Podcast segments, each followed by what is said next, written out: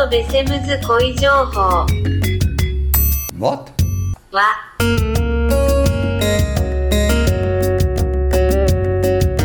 Ruud Besems koi informatie.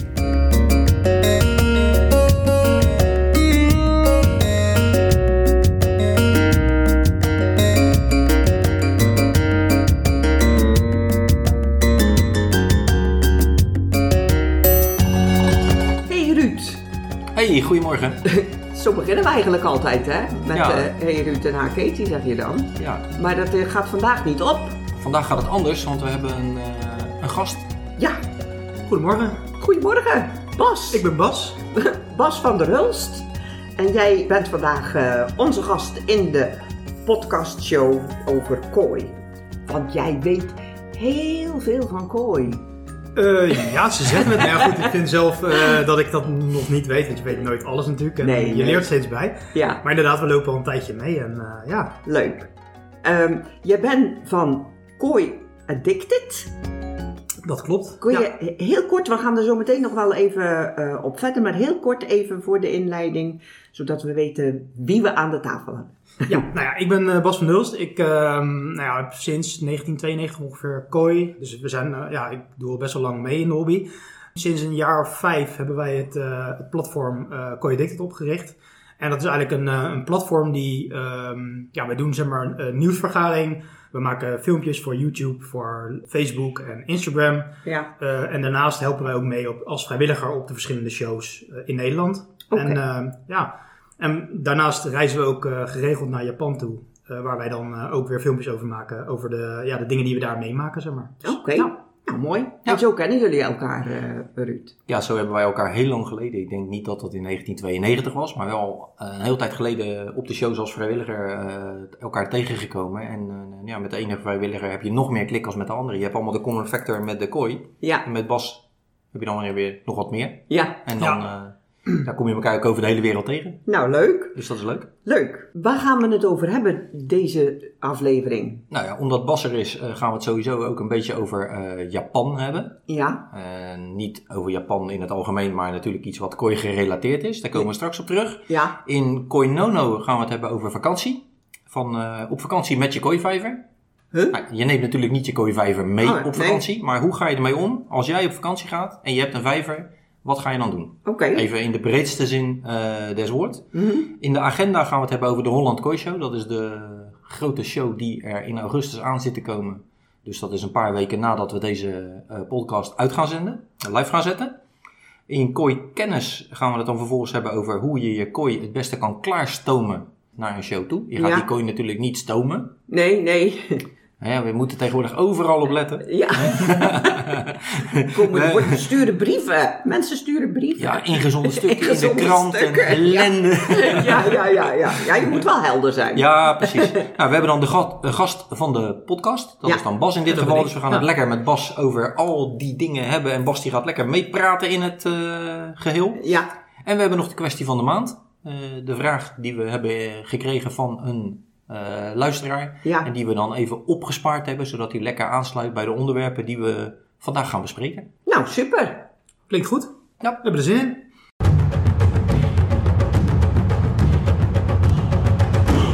Koi Nono.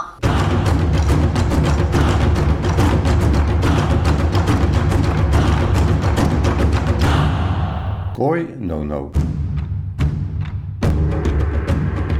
In de Koi Nono gaan we op vakantie met je kooivijver, zei jij. Maar dat kan natuurlijk niet, hè jongens. Nee, we gaan die vijver niet meenemen, hè, zoals we in de inleiding zeiden. Maar je moet wel bepaalde dingen van tevoren goed bedenken, regelen... om veilig op vakantie te kunnen gaan. Zodat je vissen, als jij terugkomt, nog steeds met de goede kant boven zwemmen. Ja, dat zou wel fijn zijn. Ja, dat heeft wel eens voordelen, toch? Ja. Zo is het, ja. Dus want hoe gaat dat? Nou, wat ik zelf altijd deed... is dat ik voordat ik wegga zorg ik dat mijn filter helemaal optimaal draait, dat die goed schoon is, extra gespoeld en noem maar op. Hè, want er zitten filtersystemen, dat hebben we allemaal al uitgelegd. Hè, dus je zorgt dat dat helemaal tip-top in orde is. Je ververst eventueel wat extra water, heb je een beetje extra buffer. En dan vraag je aan de buurvrouw bijvoorbeeld of dat die wil kijken elke dag, of dat de pompen nog draaien, of alles loopt en noem maar op. En je kan ook eventueel aan de buurvrouw vragen... of zij die vissen 1 of meerdere keren per dag wat voer wil geven. Ja. Zou kunnen. Ik heb dat zelf een keer gedaan. En dat was niet helemaal goed gegaan. Want er stond een emmer met 10 kilo voer. En de buurvrouw die had 2 kleine kindjes. Dus na 3 dagen, toen belden ze mij op mijn vakantieadres van Ruud, heb je nog meer voer? Toen raakte ik een beetje in paniek. Ja. Want dat is niet zo heel goed voor de waterkwaliteit als er 10 kilo voer in 3 dagen ingaat. Het probleem is, die vissen die blijven gewoon eten natuurlijk. Oh ja, ook ja. Oh, oké. Okay. Dus het gaat er allemaal in. Maar ja, het komt er ook zo weer uit. En dan ga je natuurlijk wel je filter extra zwaar belasten. Ja, dat wordt heel erg vies natuurlijk. Ja, okay. Dus het jaar daarna had ik nog steeds dezelfde buurvrouw. Ondanks dit uitdaging. Ja. En toen had ik bedacht van, weet je wat ik dan doe? Ik maak voor elke dag 4 plastic zakjes. En in elk plastic zakje doe ik een vaste hoeveelheid voer. En dan zeg ik tegen de buurvrouw, je mag elke dag 4 van die zakjes voer. Het voer, niet het zakje. Ja, nee, we gaan alles lakken daar. Jongen.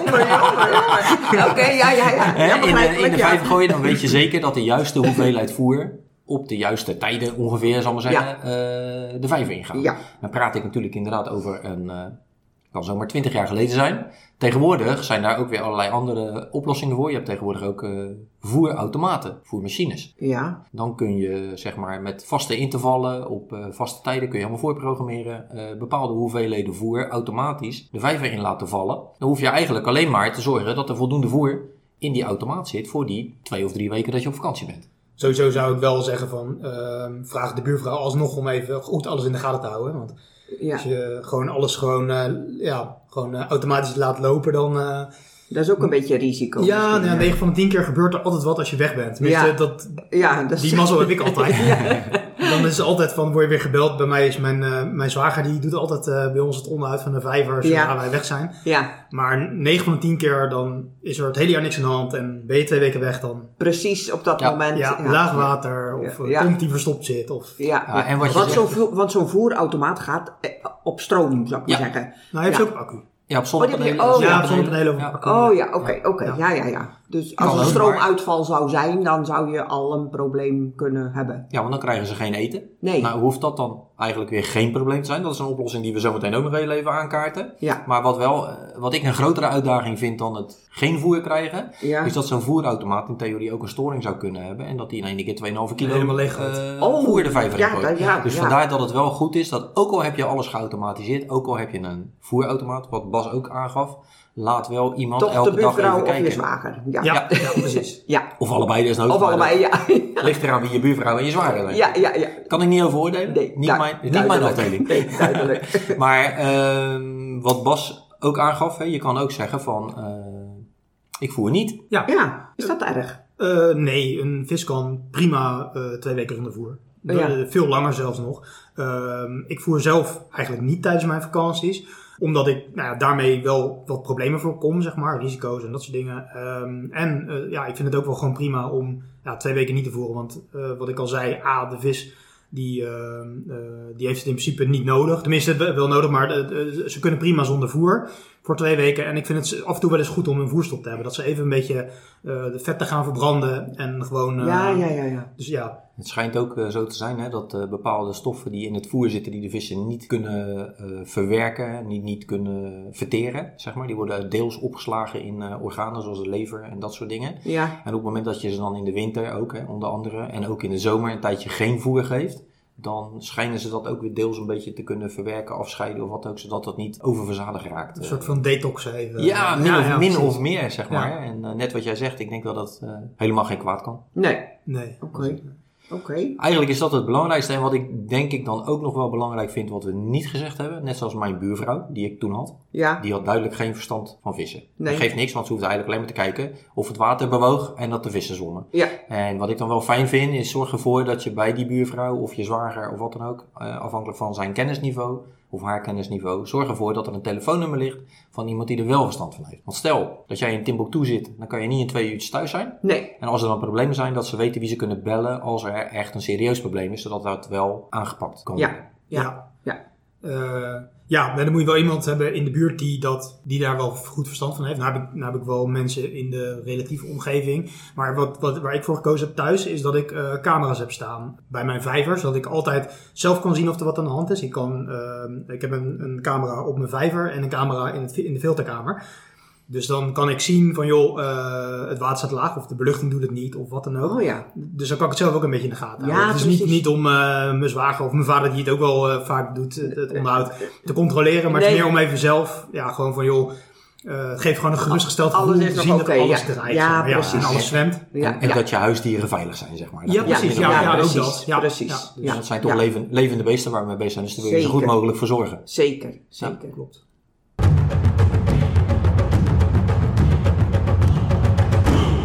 Agenda. De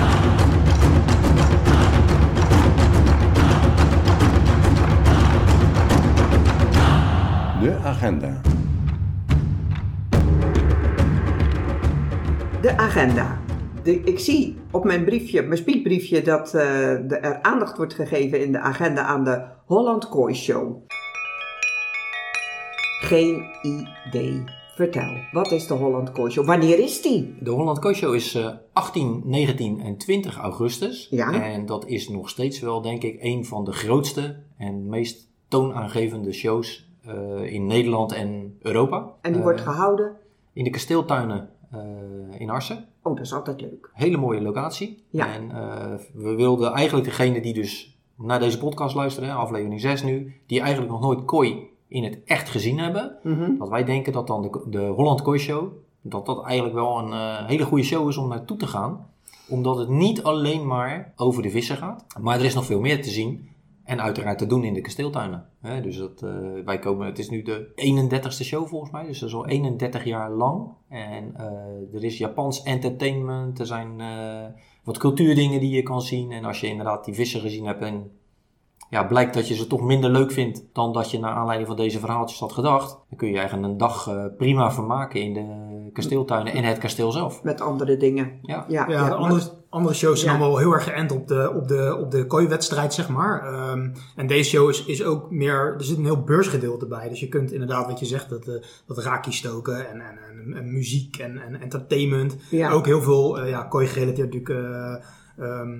Filtratie, filtersystemen, dat soort dingetjes. Maar ook gewoon heel leuk, mooie tuinbeelden, bonsai en inderdaad die kasteeltuinen zelf, wat echt heel mooi is om te zien. Ja, ik moet eerlijk zeggen dat ik in al die jaren dat ik er kom eigenlijk nog nooit echt in geweest ben in de kasteeltuinen. Maar meestal als wij daar zijn, dan met een show. Ja, precies. Dan zijn we dan met die vissen bezig.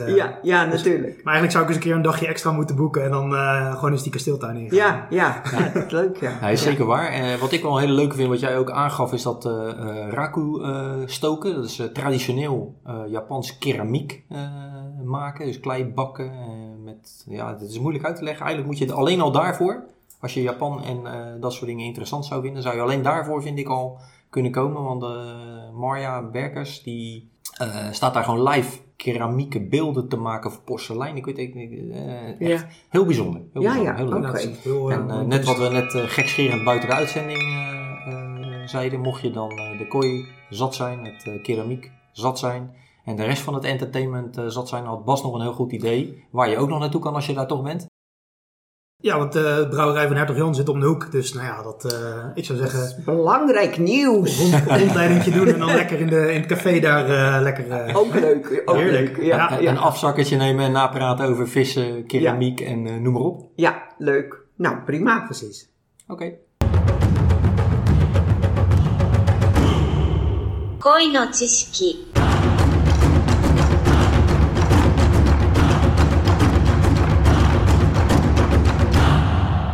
Koi-kennis. De rubriek Koi-kennis, dat is normaal gesproken vul jij die alleen, Ruud, want dat gaat iets dieper in op de materie en dan hou ik bescheiden mijn mond, want ik weet daar natuurlijk helemaal niks van. Nu heb je een maatje erbij voor deze rubriek, omdat Bas hier ook is. En jullie gaan het hebben over het klaarstomen van je kooi voordat ze op transport gaan. Ja. Vertel daar eens iets over. Dat gaan we zeker doen. Wat belangrijk is in deze, zeg maar, in eerste instantie dit stukje kooikennis gaan we het even hebben over als je kooi gaat klaarstomen voor transport, maar dan op het moment dat we ze gaan transporteren, bijvoorbeeld naar een kooishow toe. Ja. Wat komt daarbij kijken? Wat is belangrijk? Je moet die vis sowieso prepareren. En als je echt voor de grote prijzen mee wil doen, dan zijn daar allerlei geheime en minder geheime trucjes voor om de huid van zo'n vis meer te laten glanzen, de kleuren beter uit te laten komen. Oh. Een bepaalde periode van tevoren. Iets van 6 weken of zo? Ja, zeker wel. Nou ja, er zijn hobbyisten die echt al maanden bezig zijn met prepareren. Maar goed, dat gaat wel echt om de finishing touch. Hè? Want in de basis moet de vis natuurlijk wel gewoon goed zijn. Zeg maar. Ja, dat zeg ik ook altijd. Hè? Mensen vragen wel eens aan mij als ik dan ergens kom. Bij gewone, tussen aanhalingstekens, vissen. Weet je wel, van joh, als ik die vis nou kleurvoer geef, wordt dan het rood mooier? Ja, dat kan. Er zijn voertjes waar heel veel carotene voor mij in zit. Ja? En garnaaltjes en spirulina inderdaad. En dan worden die vissen... dan wordt het rood, wordt roder. Ja. Maar als je dat te veel geeft... Wordt het wit. Wordt het wit. Wordt het oranje. Wordt roze. Ja. En dat wil je natuurlijk weer niet. Nou, hè? Nee. Dus dat is altijd... Je kan een vis, net wat Bas terecht aangaf... Hè? Je kan een vis niet beter maken dan dat die is. Je kan de puntjes op die i zetten. Een dubbeltje wordt nooit een kwartje. Nee, precies. Het kan net de finishing touch zijn...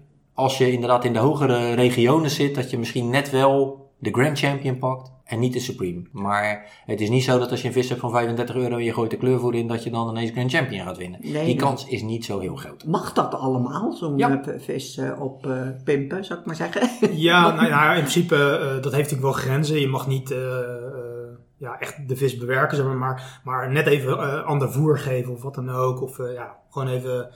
Ja, om hem net eventjes wat sprankelender te laten zijn. Ja. Dat is in principe toegestaan, want het is... Ja, het is in principe geen... Het is niet dat je mishandelt of zo. Nee, het is geen dierenleed. Nee, zeker niet. Er mogen geen, voor de jury dan, er mogen geen overduidelijk aanwijsbare chirurgische ingrepen gedaan zijn. Cosmetische ingrepen. En dan zullen we het daar denk ik deze keer niet over hebben, want dat gaat misschien dan voor dit onderwerp nu eigenlijk, denk ik, beetje ver. Te ver. Kunnen we nog een andere keer doen misschien. Misschien, maar we zouden het nu echt even een beetje hebben over het prepareren. Dus dat begint inderdaad... Een paar maanden van tevoren, 6 weken van tevoren met bepaalde soorten voer. En vervolgens 2 weken van tevoren. Dan stop je met voeren. Want als die vis op transport gaat, gaat hij in een zakje met een klein beetje water. En dan wil je niet dat zijn darmen nog vol zitten, dat hij gaat zitten poepen in dat water. Want dan wordt de waterkwaliteit slecht. En dan wordt die vis mogelijk ziek en noem maar op. Ja. Dat is een belangrijk dingetje. Ja. Wat ook heel belangrijk is, is dat je voordat je die vis op transport zet... en dat geldt dan eigenlijk voor elk transport... niet alleen als je naar een koi show toe gaat... maar ook als je een vis gaat halen bij een handelaar die je gekocht hebt... gaat die vis eigenlijk ook op transport. Ja. Dan maak je een afstrijkje van die vis. Dat betekent dat je met een glaasje of een spateltje... neem je een beetje slijm uit van de vis af. Dat leg je onder de microscoop. En dan ga je kijken of er geen... parasieten op die vis zitten. Als die vis parasieten heeft, vergelijk dat even met vlooien op een kat of een hond. Ja. Een teek of zoiets dergelijks, weet je wel. Dan is die vis op dat moment niet helemaal in topvorm. En dan vind ik dat je die vis niet moet transporteren. Dus een vis die parasieten heeft, die neem je niet mee naar de show. Een vis die parasieten heeft die bij een handelaar zit. Als je een goede handelaar hebt, en ik ga ervan uit dat wij in Nederland eigenlijk alleen maar goede handelaren hebben. Ja. Dan geeft hij die vis ook niet aan jou mee. Dan gaat hij die vis eerst behandelen, dat de parasieten eraf zijn. Dan controleer je hem weer en dan neem je hem pas mee. Daar hebben we het vorige keer ook over gehad met het quarantaineverhaal. Dat je natuurlijk niet bepaalde zaken in je vijver wil introduceren. Qua bacteriën, maar ook niet qua parasieten natuurlijk. Okay. Ja, dus daar heeft dat allemaal mee te maken. Ja, en ook op de show wil je natuurlijk niet dat een vis met de parasieten in de show vastzwemt. Nee. A, omdat het voor de vis zelf niet lekker is. En B, ook omdat hij gewoon ook niet de uitstraling heeft die hij zou moeten hebben tijdens de show.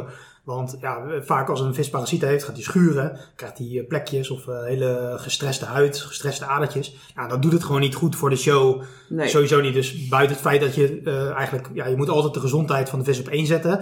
Maar buiten dat maak je ook bijna geen kans op een prijs. Omdat je, ja, een gestreste vis, die wordt of hij wordt uitsloten van deelname.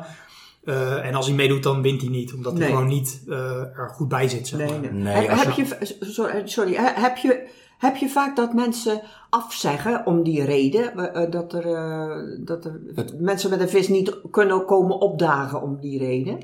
Komt wel eens voor, maar... Niet vaak? Nee, niet overdreven vaak. Want de meeste mensen die natuurlijk met hun vissen naar een show toe gaan, die weten echt serieus waar ze mee bezig zijn. Anders ga je die vissen niet vervoeren. Ik denk wel dat het vaker voorkomt inderdaad dat je toch vissen met kleine probleempjes hebt.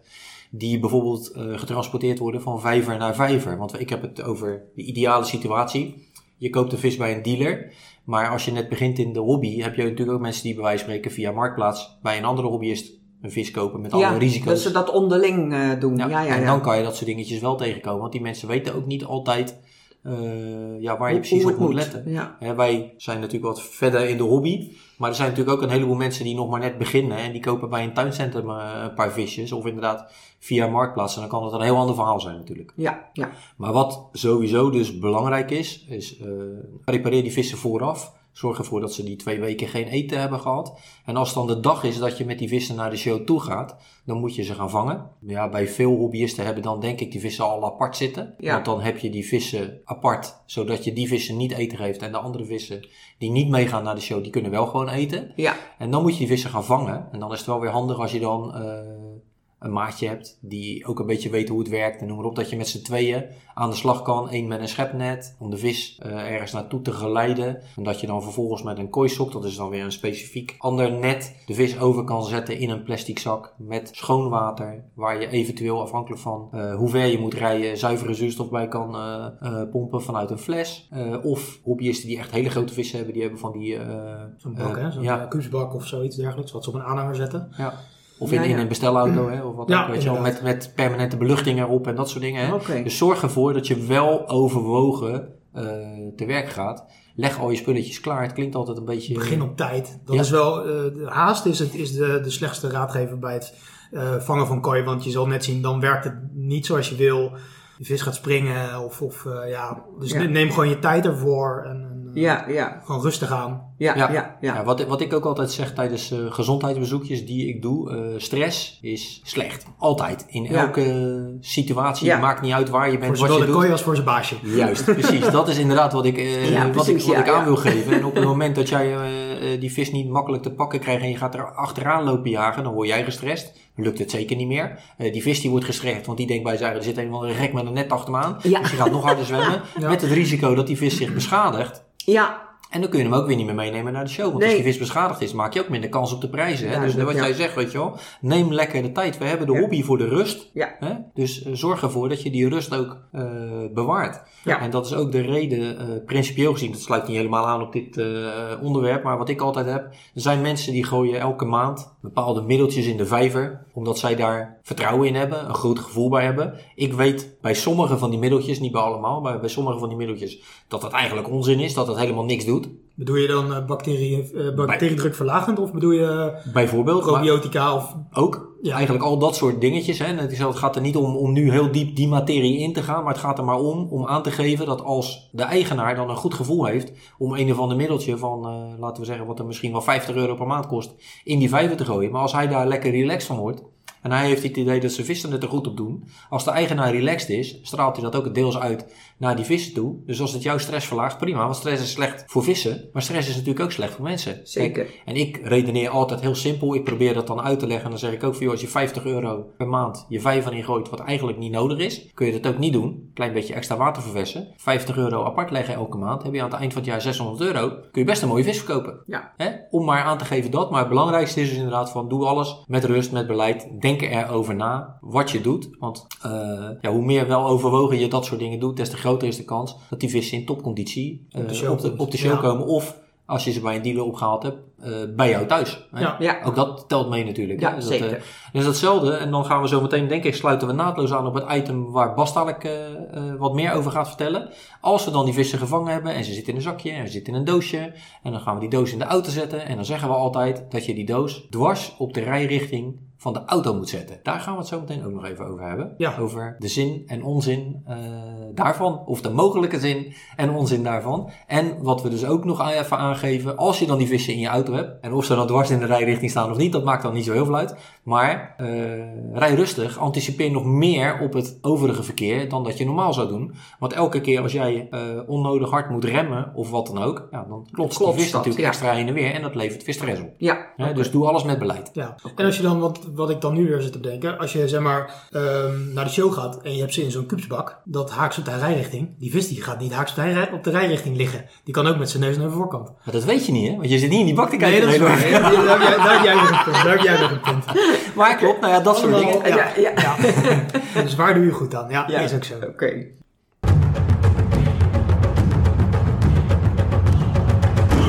Podcast no guest wa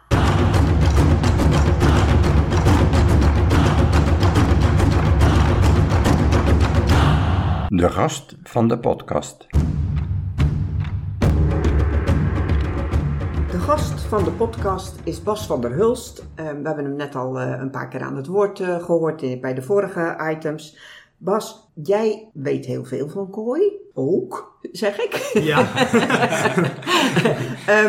Jij wilde het vandaag vooral ook gaan hebben van de reis die koi maakt vanuit Japan. Want we hebben het net gehad over het transport vanuit de vijver naar de hoek. Bijvoorbeeld van de ene plekje naar dat andere plekje. Ja. Maar dan zitten we in Nederland misschien 3 straten verder. Maar de koi komt oorspronkelijk meestal uit Japan. Uit Japan, ja, klopt. En dan? Wat gaan we dan doen? Ja, want dat is wat. Ja. Er wordt mij heel vaak gevraagd als ik weer eens... ik ben nu 15 keer in Japan geweest ongeveer. En ja, we komen daar geregeld. Wat mensen dan aan mij vragen als ik dan weer eens met een vis thuis kom. Hoe doe je dat dan? Weet je, je koopt een vis en neem hem dan mee in het vliegtuig. En hou je hem op schoot, zet het in je handbagage of wat dan ook. In een plastic tasje van Albert Heijn. Althans 7-Eleven of zo. Hè? Ja, precies. Ja. Nou, mensen vragen zich echt af van hoe werkt dat dan? En, dan moet ik inderdaad altijd uitleggen hoe dat in elkaar zit. En dat is mooi dat we deze podcast maken. Want dan kan ik verwijzen naar deze podcast. En luister die maar. Dat is want daar gaan we het in uitleggen. Ja. Maar je gaat naar Japan en dan bezoek je kwekerijen. Ja. Koi-kwekers, die bezoeken wij dan. En ik heb de mogelijkheid om mee te reizen met een koi-handelaar, zeg maar, die de tussenpersoon is tussen de kweker daar en de koi-dealers hier in Nederland en eigenlijk heel Europa, zeg maar. Oké. Sterker nog, wereldwijd werkt hij. Ja, sterker nog, het is zelfs zo, hè, dat wil ik een heel klein beetje verduidelijken. Je hebt inderdaad een koi-dealer in Nederland en een koi-kweker in Japan. Maar daar zit over het algemeen, eigenlijk altijd, zit nog een partij tussen. En dat zijn degenen die inderdaad de aanschaf regelen. En die ook vaak dan het transport regelen. Ja. Dus als je als hobbyist zijnde in Japan bent. En je denkt, hey, leuk, ik ben nou in Japan, ik ga een souvenirtje kopen. Ik ga van een koi kweken, ik koop een koi. Dat gaat niet. Nee. Je moet echt wel geïntroduceerd worden. Er moet iemand mee zijn die dan als tussenpersoon kan fungeren. Want je kan normaal gesproken niet direct handelen met de kweker. Nee, oké. Dat even tussendoor, zeg maar. Ja, dan zou je kunnen handelen. Je zou hem niet kunnen transporteren. Want dat moet via die tussenpersoon gaan. Ja, je hebt die exportvergunningen en dat soort dingen. Ja. Hoe gaat dat? Je komt zeg maar binnen bij een kweker en je gaat kijken of je wat moois ziet zitten naar je goesting, om het zo maar te zeggen. Ja. Dan koop je die vis op een gegeven moment. Je doet dan de onderhandelingen. Daar kom je uit op een gegeven moment qua prijs. Ja. Ja, dan moet natuurlijk die vis naar Nederland komen in dit geval. Ja. Ja, doorgaans als je zeg maar een vis aankoopt, dan zwemmen die in een groot bassin. En als jij zeg maar de vis gekocht hebt, dan gaan die apart in een andere tank die voor jouw tussenhandelaar is, als het ware, of jouw dealer. Ja, zodat een vis niet per ongeluk 2 keer verkocht kan worden. Ja. Want er lopen daar bij die kweken natuurlijk meerdere personeelsleden in de ronde. Dus als je die vis in dezelfde bak zou laten zwemmen, dan kan je er wel een foto van maken, zo van deze is verkocht. Ja. Als jouw collega dat nog niet in de gaten heeft, dan zou die 2 keer verkocht kunnen worden. Dus vandaar dat alle vissen die verkocht worden meteen gelijk in een ander bassin verplaatst. Ja, die worden verplaatst naar een andere locatie. Ja. Nou, dan op een gegeven moment worden er dus transporten eigenlijk gepland, als het ware, een aantal keer per jaar. Die plekken moet die tussenhandelaar natuurlijk inkopen in een vliegtuig, zeg maar. Dus dat wordt, weet ik veel, op een bepaalde datum wordt dan een transport geregeld. Dan gaat de kweker, die gaat dan die vissen voor het desbetreffende transport gaat die verzamelen. Die moeten dus ingepakt worden. Die worden ook eigenlijk op dezelfde manier deels voorbereid als wat we net in het vorige item hebben gezegd. Hè? Dat ze een bepaalde periode geen eten krijgen. Want die vissen gaan natuurlijk ook in een zakje. Zeker. Ja. In de praktijk is het zelfs zo dat zodra ze verkocht zijn, dan gaan ze vaak in een andere tank. En daar wordt helemaal niet meer opgevoerd. Dus dat, Maar goed, wat ik net al aangaf in het vorige item. Het maakt helemaal niet uit als een vis een 2 weken, 3 weken, een maand. Misschien zelfs 2 maanden geen voer krijgt. Nee. Dat kunnen ze prima hebben. Ja. Maar goed, dat komt het transport natuurlijk alleen maar ten goede als, als ze zo min mogelijk vervuilen, zeg maar. Ja. Dus, maar goed, dan worden ze dus verzameld en verpakt door de kweker. Doorgaans wordt dat gedaan in een kartonnen doos. En de vissen worden dus in een zak gedaan. 2 zakken, toch? 2 zakken, soms zelfs 3 zakken. Sommige kwekers doen 3 zakken over elkaar heen. Dan gaat de vis wordt in de zak met een afgemeten hoeveelheid water. Want water transporteren kost heel veel geld, zeg maar. Ja. Dus die worden op een weegschaal gezet, als het ware. En dan wordt er echt precies afgemeten van, joh, er moet 20 liter water bij, of 23 liter water bij. Ja. Dat wordt per vis wordt dat bekeken als het ware. Ja. En dan worden ze ingepakt in die 3 zakken. Dan doen ze tegenwoordig heel vaak een zakje, eigenlijk altijd doen ze een zakje oldfish heet dat. Dat is een soort van, hoe noem je het? Het is eigenlijk een soort pamper die de vrijgekomen ammoniak die de vissen uitscheiden tijdens de reis wordt opgenomen door die pamper als het ware. Die zit aan de binnenkant van de zak geplakt. Ja. Ja, je moet je voorstellen inderdaad dat zo'n zak zit niet voor 100% vol met water. Er zit een stuk water waar de vis natuurlijk in zit en er zit wat lucht boven de zak. Ja, zuurstof. Hè, zuivere zuurstof ook. Hetzelfde verhaal. Ja. En in dat gedeelte van die zuurstof, daar komt die ammoniak vrij. Ja. En daar zit dan ook die pamper, om het zo maar te noemen. En die vrijgekomen ammoniak, die wordt dan geabsorbeerd door die pamper. Dus het zit niet meer in het water, maar dat wordt opgenomen in dat zuurstofgedeelte. Ja. Ja. Ja, dat is een hele mooie uitvinding geweest. Want daardoor is echt een uitval van 0,001% of zoiets. Maar dat is echt zwaar. Het is gewoon veel beter voor de vissen, zeg maar. Ze komen veel fitter over en er is gewoon veel minder uitval. Is het ook zo van, weet jij dat toevallig, want je hoort ook wel eens dat er bij die transporten ook een bepaalde hele lichte dosering verdovingsmiddel gebruikt wordt om minder stress te veroorzaken, de vissen rustiger te houden in de zak? Dat klopt. Nou, dat gebeurt. Er zijn bepaalde kwekers die daarmee aan het testen zijn. Okay. Ik weet van Momotaro dat ze dat wel eens doen. Maar doorgaans vanuit Niigata, waar ik meestal kom, wordt dat naar mijn weten niet echt gedaan. Oké, Niigata is dan weer meer het noorden van Japan. En ik heb zelf weer wat meer ervaring met het zuiden van Japan. Maar ik heb me nooit bemoeid met die transporten, dus dat weet ik niet. Nee, oké. Okay. Nee, ik weet dat er een kweker is die dat wel eens probeert, maar ik weet niet of dat echt een succes is of dat... zou ik nog niet weten. Oké. Okay. En dan gaat die vis, die doos, die gaat naar het vliegveld? Nou, die wordt dichtgemaakt met elastieken en ingepakt in de doos netjes. En dan worden ze naar een verzamelpunt gebracht, zeg maar. Dus alle kwekers die komen dan uit de bergen, want al die kwekerijtjes zitten overal door de bergen verspreid, zeg maar. Ja. En dan worden ze met zo'n leuke K-truck, dat is zo'n heel klein... Zo'n klein Japans vrachtautootje. Ja, zo'n klein Japans vrachtautootje met zo'n klepje. En die worden dan naar een centraal punt gebracht, waar ze dan in een grote vrachtwagen gaan, allemaal bij elkaar. En dan worden ze op transport naar het vliegveld gebracht. En dan op het vliegveld worden ze dan op pallets gestapeld. En dan gaan ze de grote reis beginnen. En dan zijn ze eigenlijk al een paar uur onderweg natuurlijk. Hè? Want die 2 uurtjes waar wij ons zorgen over maken binnen Nederland. Als je kijkt het transport vanuit de kwekershuis naar het keetruckje. Naar de grote vrachtwagen. Naar het Narita Airport bij Tokio. Zeer hoogstwaarschijnlijk. Hè? Bijna altijd. Ja. Dat is natuurlijk al veel langer dan die 2 uur die wij al spannend vinden. Hè? Ja, precies. Ja. Ja, en dan moeten ze nog gaan vliegen. Ja, sommige vissen zitten al een uur of 7... Het ligt natuurlijk een beetje aan waar de kwekerij is, zeg maar. Ja.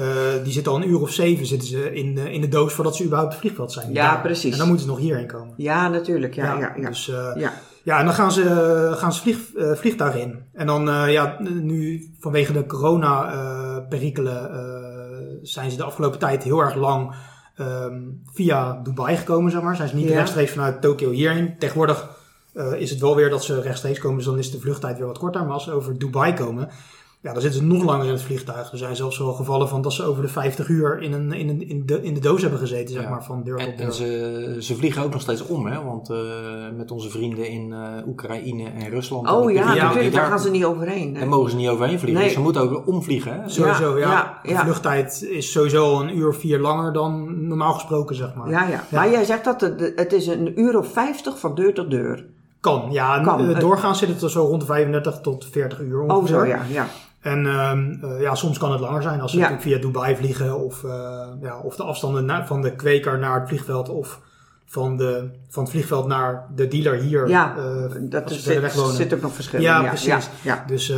Ja. Dus dan komen ze op Schiphol komen ze dan aan in het dierenhotel. Ja. Daar worden ze eerst door de douane en VWA, zeg maar, worden ze gecheckt. Worden steekproeven genomen om te kijken of er echt alleen maar vis in zit. Of dat mensen andere handeltjes erop nahouden, zou ik zeggen. Ja.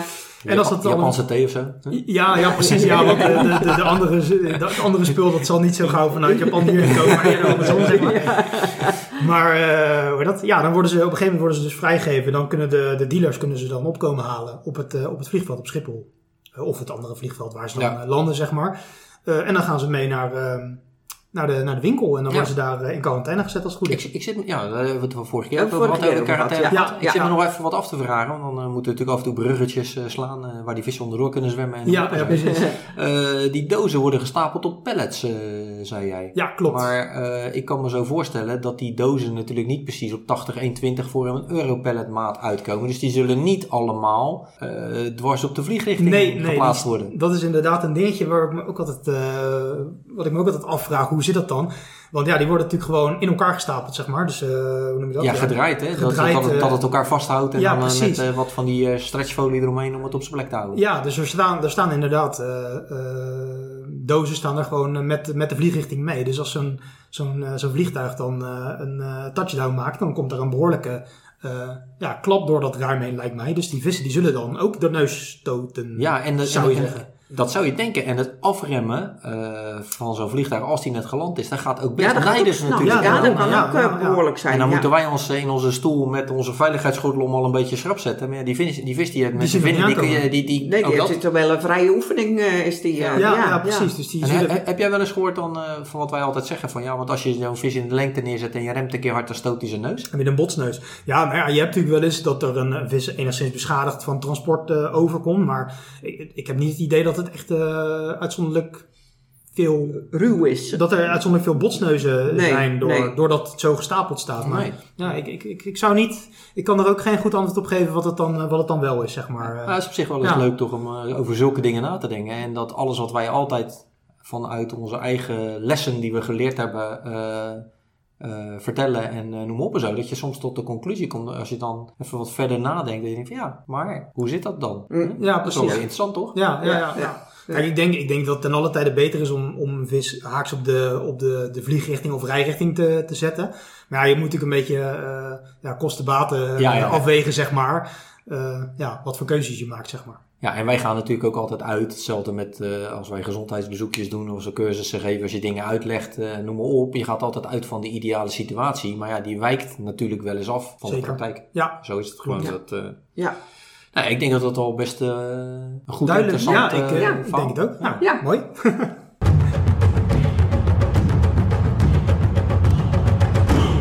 Rudy, 質問 がある.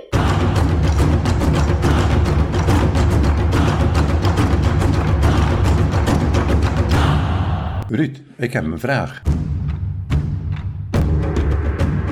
Iedere uitzending hebben we een rubriek Ruud, ik heb een vraag. En dat is dan een soort kwestie die we aankaarten van vragen die komen van mensen. Dus als je vragen hebt, stel ze gerust. En deze keer gaan we het hebben over luchtdrukverschillen in het vliegtuig. Dat haakt een beetje aan op waar we het zojuist over hebben gehad.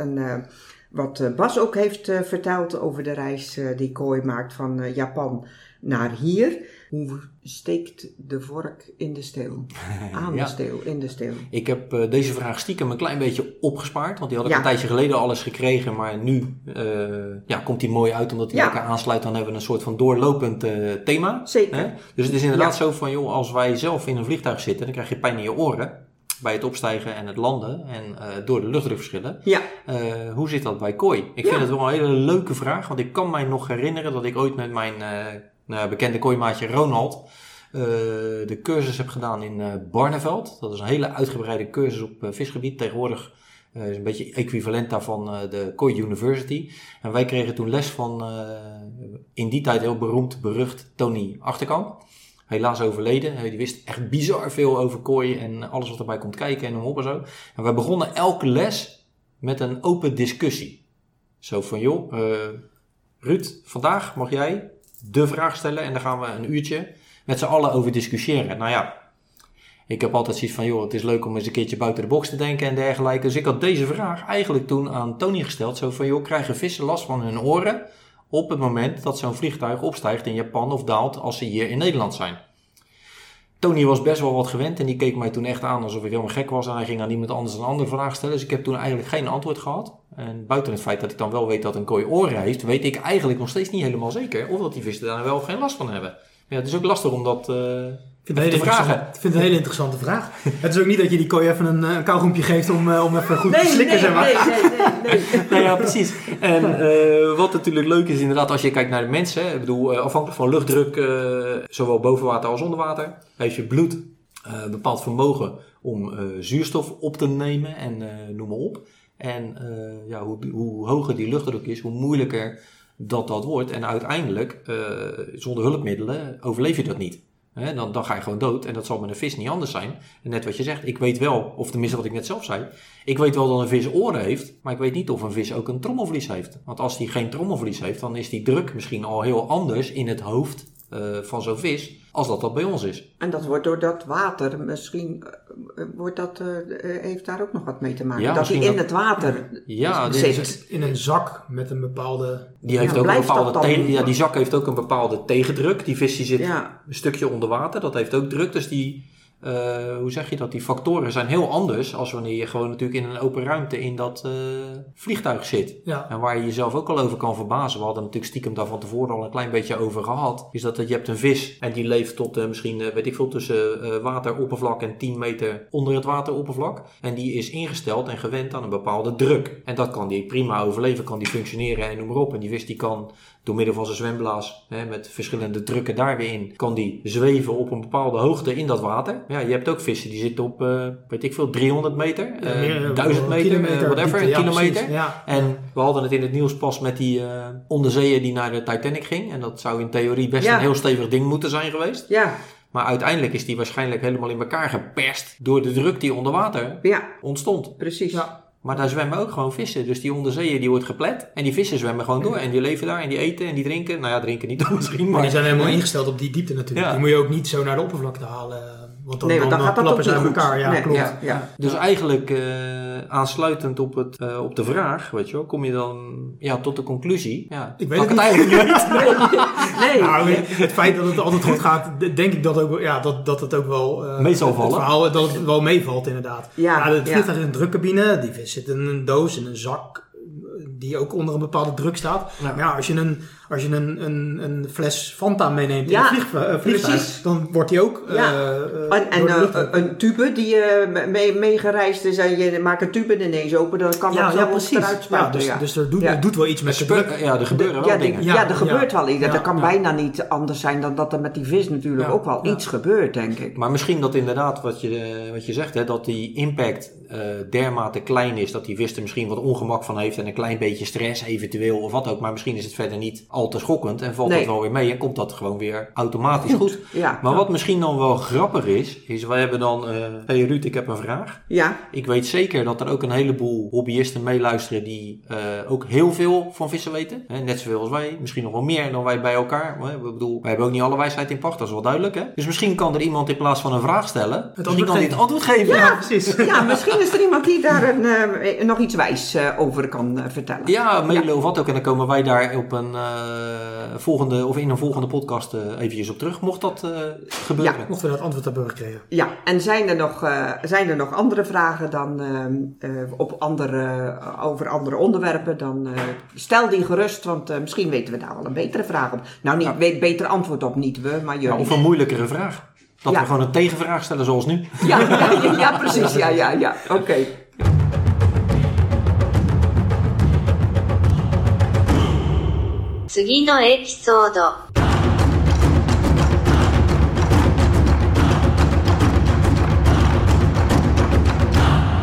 De volgende aflevering. De volgende uitzending, daar is vast al heel zwaar over nagedacht.